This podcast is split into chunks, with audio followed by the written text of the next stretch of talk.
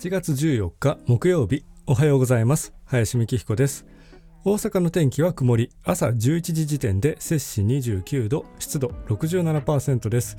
今日は第361回コラボ収録器に傾倒した林の話ということでですね。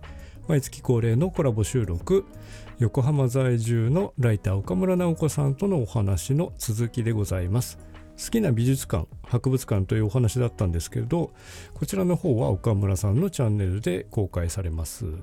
今日のお話はですね僕が昔よく行っていたギャラリーカフェのお話なんですが少し長めの収録となっておりますのでゆったりした環境でお聴きいただければと思います。では本編をどうぞ。林さんはなんで器興味持ったんですか？うーん近所にまあなんて言うんでしょうねギャラリーができましてでそこの人と喋っていてでギャラリーでそういう器のその現代の作家さんの展示とかもしていてで話を聞いているうちにまたそこにも集まってくるお客さん、うん。僕よりだいぶ上の年配の方があそこの美術館いいよとかいろいろ教えてくれるんですよね。あれは見といた方がいいよとかなんかはい。あそうなんですねとか言ってで見に行ったりとか全然知らない世界ですしうん。まあ音楽とそんな関係ないだろうって感じで見てるとこなんですけど、はい。でもやっぱ見ていくとまあ何でもそうだなと音楽と一緒だなみたいに結局なってきて その、はい。なんでしょうね。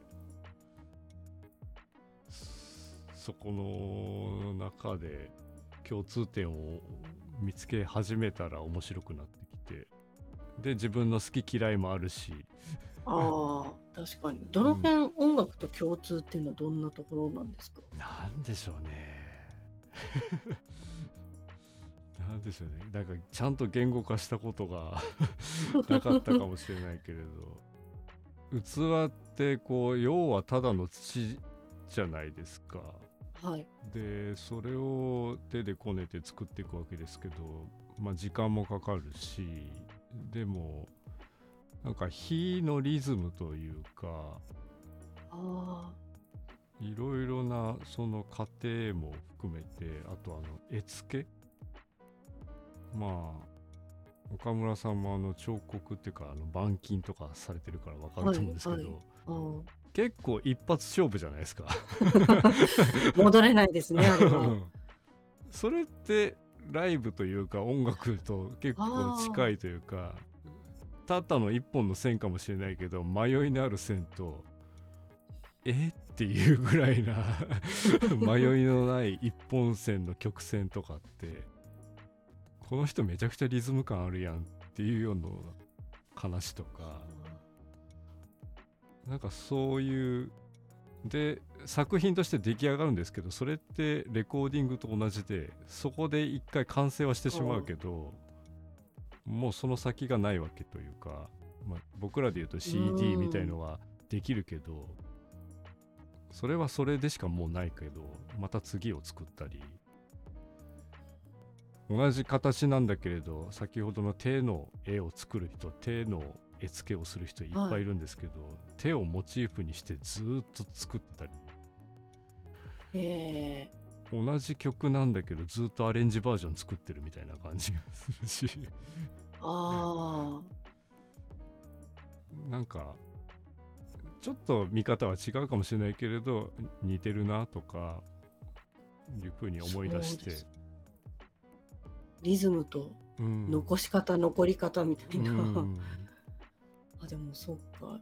亡くなった後にこう後の世代の人が このレコードはとかいろいろ語ってるわけですよね。そうですね。そっか。そこは同じ。そこの残されたところからしか読み取れない感じも似てるというか。会ってみたかったなとかどんな風な生活してたんかなとかを 想像するしかないわけですけど、はうん。でも音楽もそうか、その人の思想じゃないですけど、考え方とか好きなリズムとかが入ってくるのと同じで、うん。器もその人の考え方とか、好きなリズムで付け子をしてたりとか、うん。刻んだりもあるわけだから。絶対この人音楽流れてるよねって思うようなのもあるし、大量生産してたらリズミカルにならざるを得ないのもありますかね。ある程度。うん大量じゃなくてもそうか。一個こっからここまで書き切るっつったら、うん悩んで書くよりはーって、うん 筆の流れじゃないけど。がそういうのを思ったこともなかったしでも見ているうちにやっぱある程度の量を見ているうちにそんなことを思ったりするのってまあ同じような手段が違うだけで同じようなものかなって捉えられるようになったらまた楽しみ方が変わったりしましたね、器だけで言うへー最初はその色とか形とかそのデザイン的なところを好きとか嫌いとか思いながらこう見ていく感じだったのが変化してきたってことですかね。そうですよね。で見た目もそうだしでも美術館で言うともう触れないから触覚は使えないんですよね。現代の作家さんのお店ギャラリーとかに置いてて売ってるものだったら手に取ってあこんな感じなんだとか、重いんだ軽いんだとか、いろいろ情報が増えるんですけど触ってみたいなとは思うけれど 恐ろしいっていうのもあるし そうですね。まあそこは国宝とか書いてあったらちょっとドキドキしちゃう。うんそうあーでも逆にその博物館とか美術館ってやっぱり閉じられたっていうかその昔のものを大切に保存保管保存してるのを見せてくれるイメージありますけどさっきおっしゃってたギャラリーはもうまさに今やってる人が、その日用品使いしてもいいし鑑賞用でもいいし、まあ、とりあえず自分が触って確かめられる場所っていうのも面白いですね。うんまあ器ならではなんだとは思うんですけど絵画とかだと触ってもうんあのダメだしどうしようもないんですけど。うんそっか、器って、ギャラリーの方が楽しいのかなって今ちょっと思いました。うん触れるっていうことで言えば。まあそれもねいろいろななんでしょう。あデザインで思ったのかな。あのー先ほどの大山崎山荘でバーナード・リーチっていうイギリスの方が陶芸といいますか方がいらっしゃるんですけど、デザインがすごくこう今時というかえーでその方のオーブンとかのね使うお皿があるんですけれどこのデザイン100均で見たことあるぞって思ったんですよ。あええ。これ元ネタだったんだって思って、ああ、こっちが元なんだと。元ネタがこれかってなって。で今日常にあふれてるそれこそギャラリーでも100均でもいいんですけれど、うん。そこのデザインの源流ここにいたんだっていうのを見つけた時も楽しかったんですよね。ああそうか。ってなってあそれも音楽と一緒ですよね。あ、ああ、流行ってるフレーズとかコード進行みたいのが、もあみんなこれ使い出したみたいのも。う。ん、あこの曲あの曲のオマージュだよねっていう源流を知っちゃった時のあこの人はこのレジェンドの影響を受けてたんだみたいな。のもあるし、はい。うん、源流遡って時の楽しさ。楽しさ。確かに。楽しいけど源流作った人からしたら広まるのはいいけれどもうん。どこまで嬉しいと思うのか 本人に確かめたい感じ。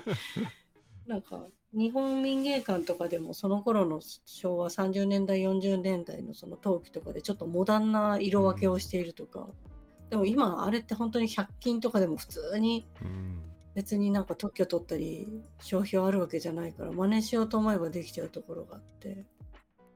それっぽいけどでもこの一番最初にこれ考えた人はすごいんだろうなと思いつつ、自分が手に取るのはちょっと安いものだったりして デザイン難しいなと思っちゃいました。うん。そうですね。そのなんかよく行かれるようになったギャラリーっていうのはいろんな人が展示もしててなんか材料してる時とかはその人とお話ししながらこれはとか言って見たりもしてるってことですか？そうですね。そうそうでしたって感じでもう今は閉じてしまったんですけれど、あはい。でも開けている時はいろいろと企画展もそんなにね広い空間ではなかったですけどうん。やっていて、やっぱり自分の興味範疇ではたどり着けなかったものがいろいろとされるからあ今度こんなのがあるんだとか、こういう職人さんがいるんだとか、まあいろいろとそういう新しいものを見られる良さっていうのはギャラリーっていうのにはあるんだなと思って、うん。うん。そこは器専門だったんですか？いや器も多かったけれど別に現代の作家さんを、まあ、関西近郊の方が多かったですけどもっと遠くから九州の方から読んでる時もありましたし。えー絵画とか工芸品とかそういうのも？工芸品もありましたね。真鍮真鍮を稲穂みたいに作って。えー。まあそれは調度品というか飾るものだし時計を真鍮で作ってあってお月さんみたいな感じになってる真鍮の時計とか、え。ー細いカトラリーを真鍮で作ってたりとか。うん。うん。真鍮作家さんみたういな。ん。がいらっしゃって京都の方でしたけど、え。ーあでも自分が買おうと思えば買えるし使おうと思えば使える距離にあるアートってすごいうん。面白いですね、なんか。考えるフィルターが一個取れるっていうかそう。博物館美術館のはそれ自分家に飾ろうとはあんまり、うん。まあ想像するのはいいですけど本当にお金出せるかなとか そういうところまで考えるのはやっぱギャラリーの方が現実感があるというか、うん。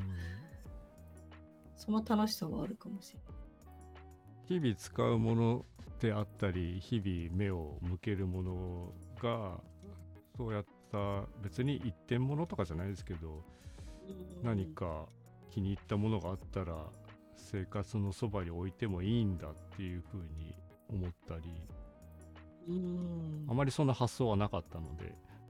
うん。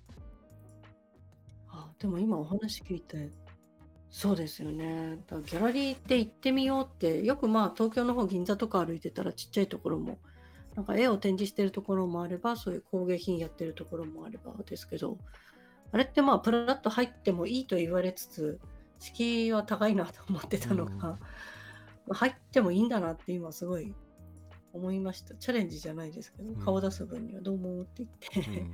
ちょっと見かけて面白そうだったんで、つって。うん入っていく分には面白そうですね。何かこうキーになるものがあるとだんだんこう入りやすくなりますよね器でもそうですけどす。はい。ゴテゴテしたやつが好きではなかったしなんうん。白いシンプルな触り心地の良さそうなでも使い勝手がいいみたいなのが、好みがはっきりしたりしてくると「あこの人知ってます?」とかいう会話にもなるし「この人もいいですよ」とあか。情報がこうこっちがオープンにすればいろいろ入ってくるので。はい。じゃあ大阪だったらあそこもありますよとかいうすごい近い情報とか もう情報交換が。SNS のそれではないくってこうもっと近いところのいろんな情報を教えてくれるっていうのが楽しいですよね。えーそれはなんだろう？出店している人もそうだしそこのオーナーさんうん。ギャラリーオーナーさんもそうだし、あとは来てる人とお話ししたりもうん、結構ある場所だったんですか？そうですね。本当にそういうバランスだったので、まあそれがね心地よければ新しい情報を、うん。別に今これをただ見たいだけって思ってる時は別にそうなんですねでいいんですけど。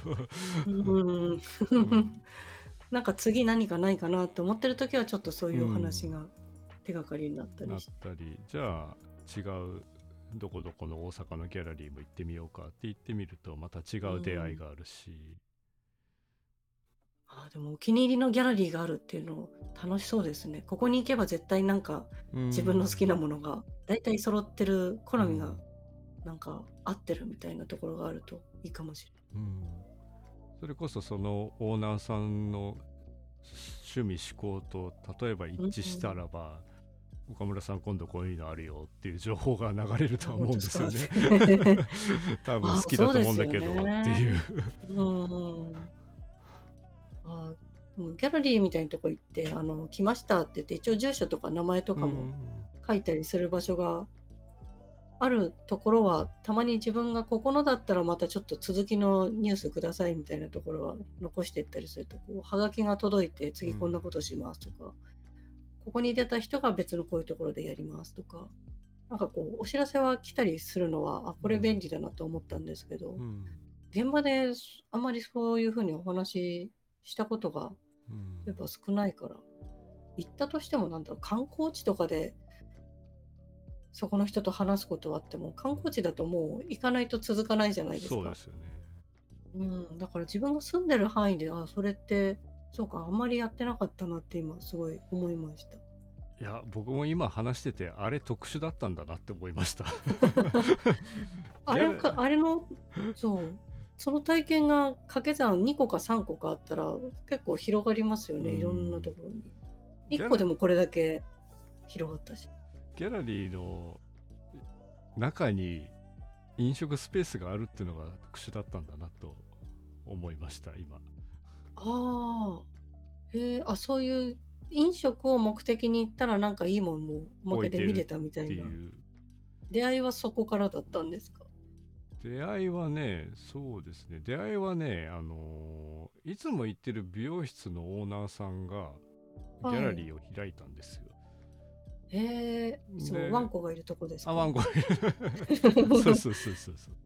それでまあ行ってみてくださいって感じでじゃあ、はいっていう付き合いというかそんな感じで行ってみたらあこういう空間なんですねっていうところからで普通にビールとかもねコーヒーとかねお茶とかうんはい。それだけでワンコインとかで全然飲めたり座れたり。でその横で何かやっているというか置いてある感じで。うん。で自然と長居をするからこういろいろな話がしやすい環境があって。でとなるほど。まあ企画展によっては作家さん本人がいらっしゃって喋ることもできたりもするしとか。ああ、でもそれすごい楽しそうだな。巡りがいがあるというか、うん。美術館とか博物館も巡りがいもあるけど、なんかギャラリーも、なんでしょうね。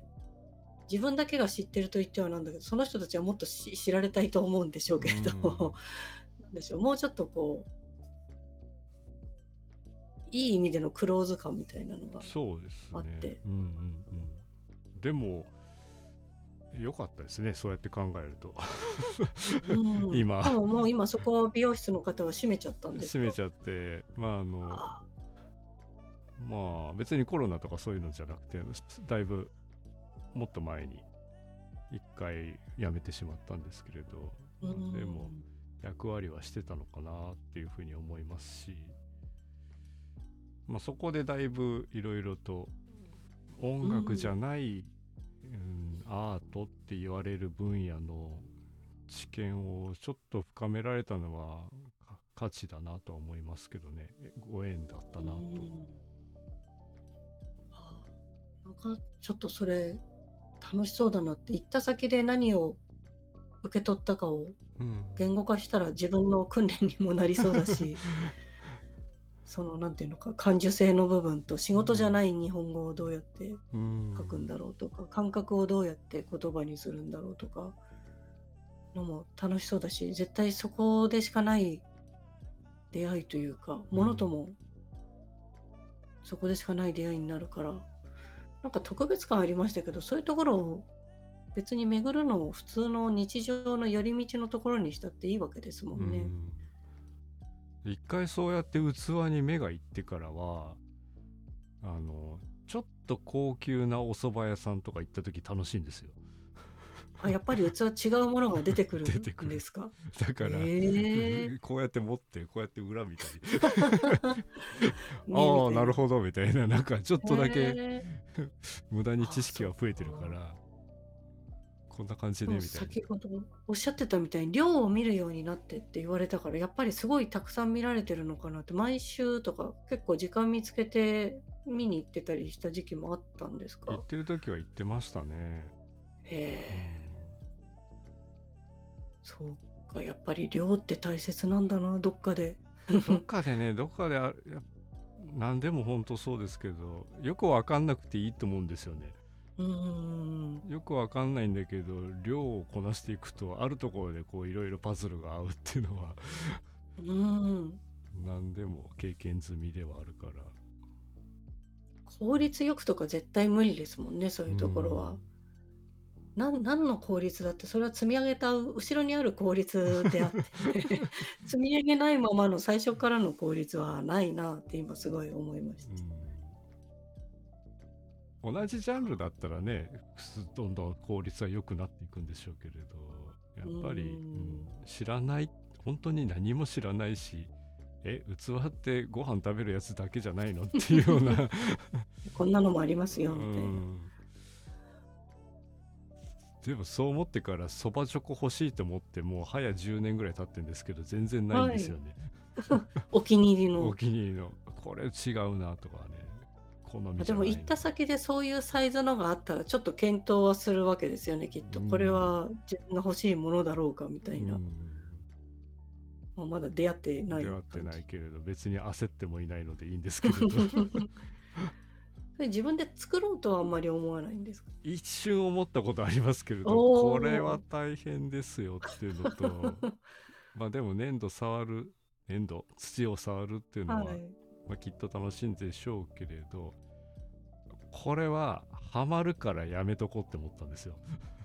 一回。なるほど。ハマるのは見えてるなと思って。沼の匂いが。うん。なので今は置いてますね。今はっていつだか知らないけれど。なんかその今は音楽の方がメインだけどちょっと音楽卒業するかなみたいな何かそんなタイミング来たらひょっとしたらそっちじゃあちょっとやってみるかみたいなのもうん。あるかも。うん。まあ、いっぱいいろいろなその遅咲きというかすごい銀行の頭取とかやってた人が40ぐらいから急にやりだしてとんでもない作品いっぱい作っててっていう方もいらっしゃいますし昔は昔のあの細川元首相とかね。そうですよね。あの人もまあ作家さんみたいになってますもん完ね。全にどの分野でもすごい人になってますけれど。うん。ああいう方々がいらっしゃいますけど。そうですよね。何歳になって始めてもまあいいんだなとはうん。思うから、まあ種はちょっと温めておいて、うんいつかそう芽出したいなっていう時にぴょってうん。巻いて始めるのはありですよね。いろんな種類で種持っておいて。う。ん。だから本当服とかと服屋さんさっきあの岡村さんがギャラリー入るのちょっと気が引けるなっていうのは、あれ服屋さんでも思ってたんですよね、ああ、ちょっと高級な服屋さんそっか。露店のそういう服屋さんもそうなのか、デパートとかもうん一つ一つ服やブースに分けてありますけど、そういうところも敷居高い感じだったんですか？うんどうせお前買わないんだろうって思われてるっていうぐらいの 例えば高いブランドのお店とかねそうですね。でも何がいいんだろうとか何が綺麗なんだろうとかなんで高いんだろうとかいう意味で見ていくとそれも量を見ていくと、ああ確かにそういうことかって分かってきたりじゃあ欲しいなってなった時にどう頑張る比かですけどべるものが。うんそうか、いいもの見ないと分かんないのは確かにありますもんね。これがいいものってやつかみたいな、どっかでインプットしないことに分かんないですもんね。だからギャラリーも、まあ、全ての人が買ってくれるわけじゃなくてそういう見せるスペースとして開けてるから見ていってこっちも勉強させてもらって たまにとてつもない出会いがあったらもう悩むしかないんですよけど これはみたいな。やばいの見つけちゃったみたいなあ、でも本当出会いなんでしょうね、うんそういうのは。でもそれあると悩むけど嬉しい悩みですね、ちょっと。うんそしてそれをやっぱり使うとなると自分のテンションもね上がるうん。わけですよね。ただのお蕎麦食べるだけ家で茹でた蕎麦 ざるに乗せて食べるだけかもしれないけどその蕎麦じょこなのか蕎麦皿なのかがいいやつだと、う。ん、ああでも今自分が漆塗りで少し大きめの汁碗みたいのをそれこそ鎌倉で鎌倉こう歩いてて観光で行った時に歩いててギャラリーっていうのがあってでそこで器店漆の器店をその一人の作家さんがもういろんな大きさで器バーって出してるところがあってちょうど汁碗欲しいかもと思って見に行って入ってみて、まあ、作家さんもいたりしてちょっといろんなものをこう手に取ってみて選んだやつがお家にあるんですけどそれは自分としてはお椀一つで1万円ちょっとぐらいみたいなのを2碗買って。もうそれ使う時はテンション上がるんですよ。なんか普通のお味噌汁なんだけど普通にナスと玉ねぎとか、うん。まあ、だしも本だしだしみたいなやつなんですけど、あれをこう出してこう飲むっていう時はなんかいいもん飲んでるような気がするみたい。いやいいもん飲んでますよ。味が変わりますよね器はね。そう味がそうですね。ね、味が変わるのはあります。うん、何でもこれ入れたらうまくなるなっていうのはすごい 思いますねそれ言ったらコンビニで中華丼食べた後のあのパックの中に同じもの入れても別に 料理は変わんないんですけど 全体違うでしょってなるんで。そうですね。水はこぼれないよとか。そういうことじゃない。下手したらだって中国留学に行った時にお持ち帰りでご飯頼んだら普通にビニール袋に入れて下げて帰ってきますからね。あのスーパーの荷物入れるとこにあるカラカラっていうはいのをはいはいはい。ピッて切るあれあるじゃないですか、はい。あれにご飯普通に入れられてこうやって出されてお 持ち帰って、まあ、それ自分の器の上にこうやって広げれば器汚れなくて済むんですけどそれこうテレビ見ながら囲んでると日本でいただきますとか言ってたあの頃がちょっと懐かしいなみたいな。それに比べたらあの漆の器であなんかちゃんとぬくもりがある感じがするなっていうので食べるのはうん。味が変わるし、味が違う、時間も変わるかもしれない。うん。時間の使い方。あやっぱいいものに囲まれてた方がやっぱりいいですよね。うん。そしてそれを長く使うんだったら1回で捨てるとかないですけどすごく生活の中で使うのであればうん。やっぱりいいんじゃないかなっていう。なんかお醤油とか調味料こそお金かけろみたいな話も同じなのかなって今思いました。なんかそうすれば毎日のことだからひ日割り計算したらそんなにお金かからないけど確実に豊かになるじゃないですか、うん。味とかが決まるっていうもうそれ入れときはみんなうまくなるよみたいな、うん。だから日々で使う器とかもそれなりにやっぱり大事に選んで買った方がうん。日々ちょっとずつ使うその時間が積み重ねで2割増し3割増しになるのかもしれないです。もちろんうん陶器であれば割れるとかはあるんですけれど、でもまあそれはでそれでも今金しょうがない。継ぎとか。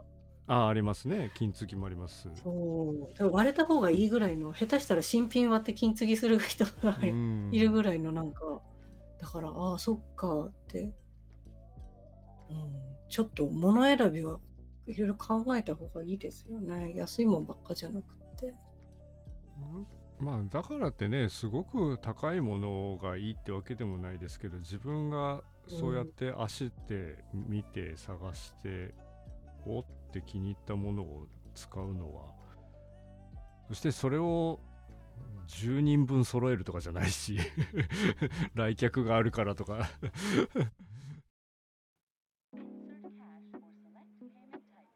はい。いかがだったでしょうか？ちょっとね長めのお話をそのままカットせずにお送りした形になりましたが改めて岡村さんとこのお話をしながら美術館博物館のお話もしつつこのギャラリーカフェのことも思い出しながら話しておりました。通っていた当時は特に大きく感動といいますか何か思うことはなかったんですが場所がなくなって改めて何年も経った今になって思い返してあとっても特殊な場所だったなとかいい場所だったなとかそこで出会った人よかったなとかいろんな思いがね込み上げてはきましたね。今改めて器を見に行くとか買うとかあまりしてないんですけれどまあ当時見ていたものというかねその感覚はまだまだ生きておりますしそのものを見る目といいますか基準にはなっておりますよね。本当にいい経験ができたなと思っております。またそれを思い出させていただいた岡村さんにも感謝しております。今日はですね BGM をワンダフルボーイズのアツムワンダフル作曲の一服トラックから2曲シャープ45とシャープ47を使わせていただいております。なんとなくこのお話にもマッチするかなと思いまして使っております。是非ね他の曲も素敵なものが多いので皆さん聴いてみてください。というわけで今日はコラボ収録器に傾倒した林のお話ということでした。本日もお聴きいただきありがとうございました。では皆様良い一日をお過ごしください。林美希彦でした。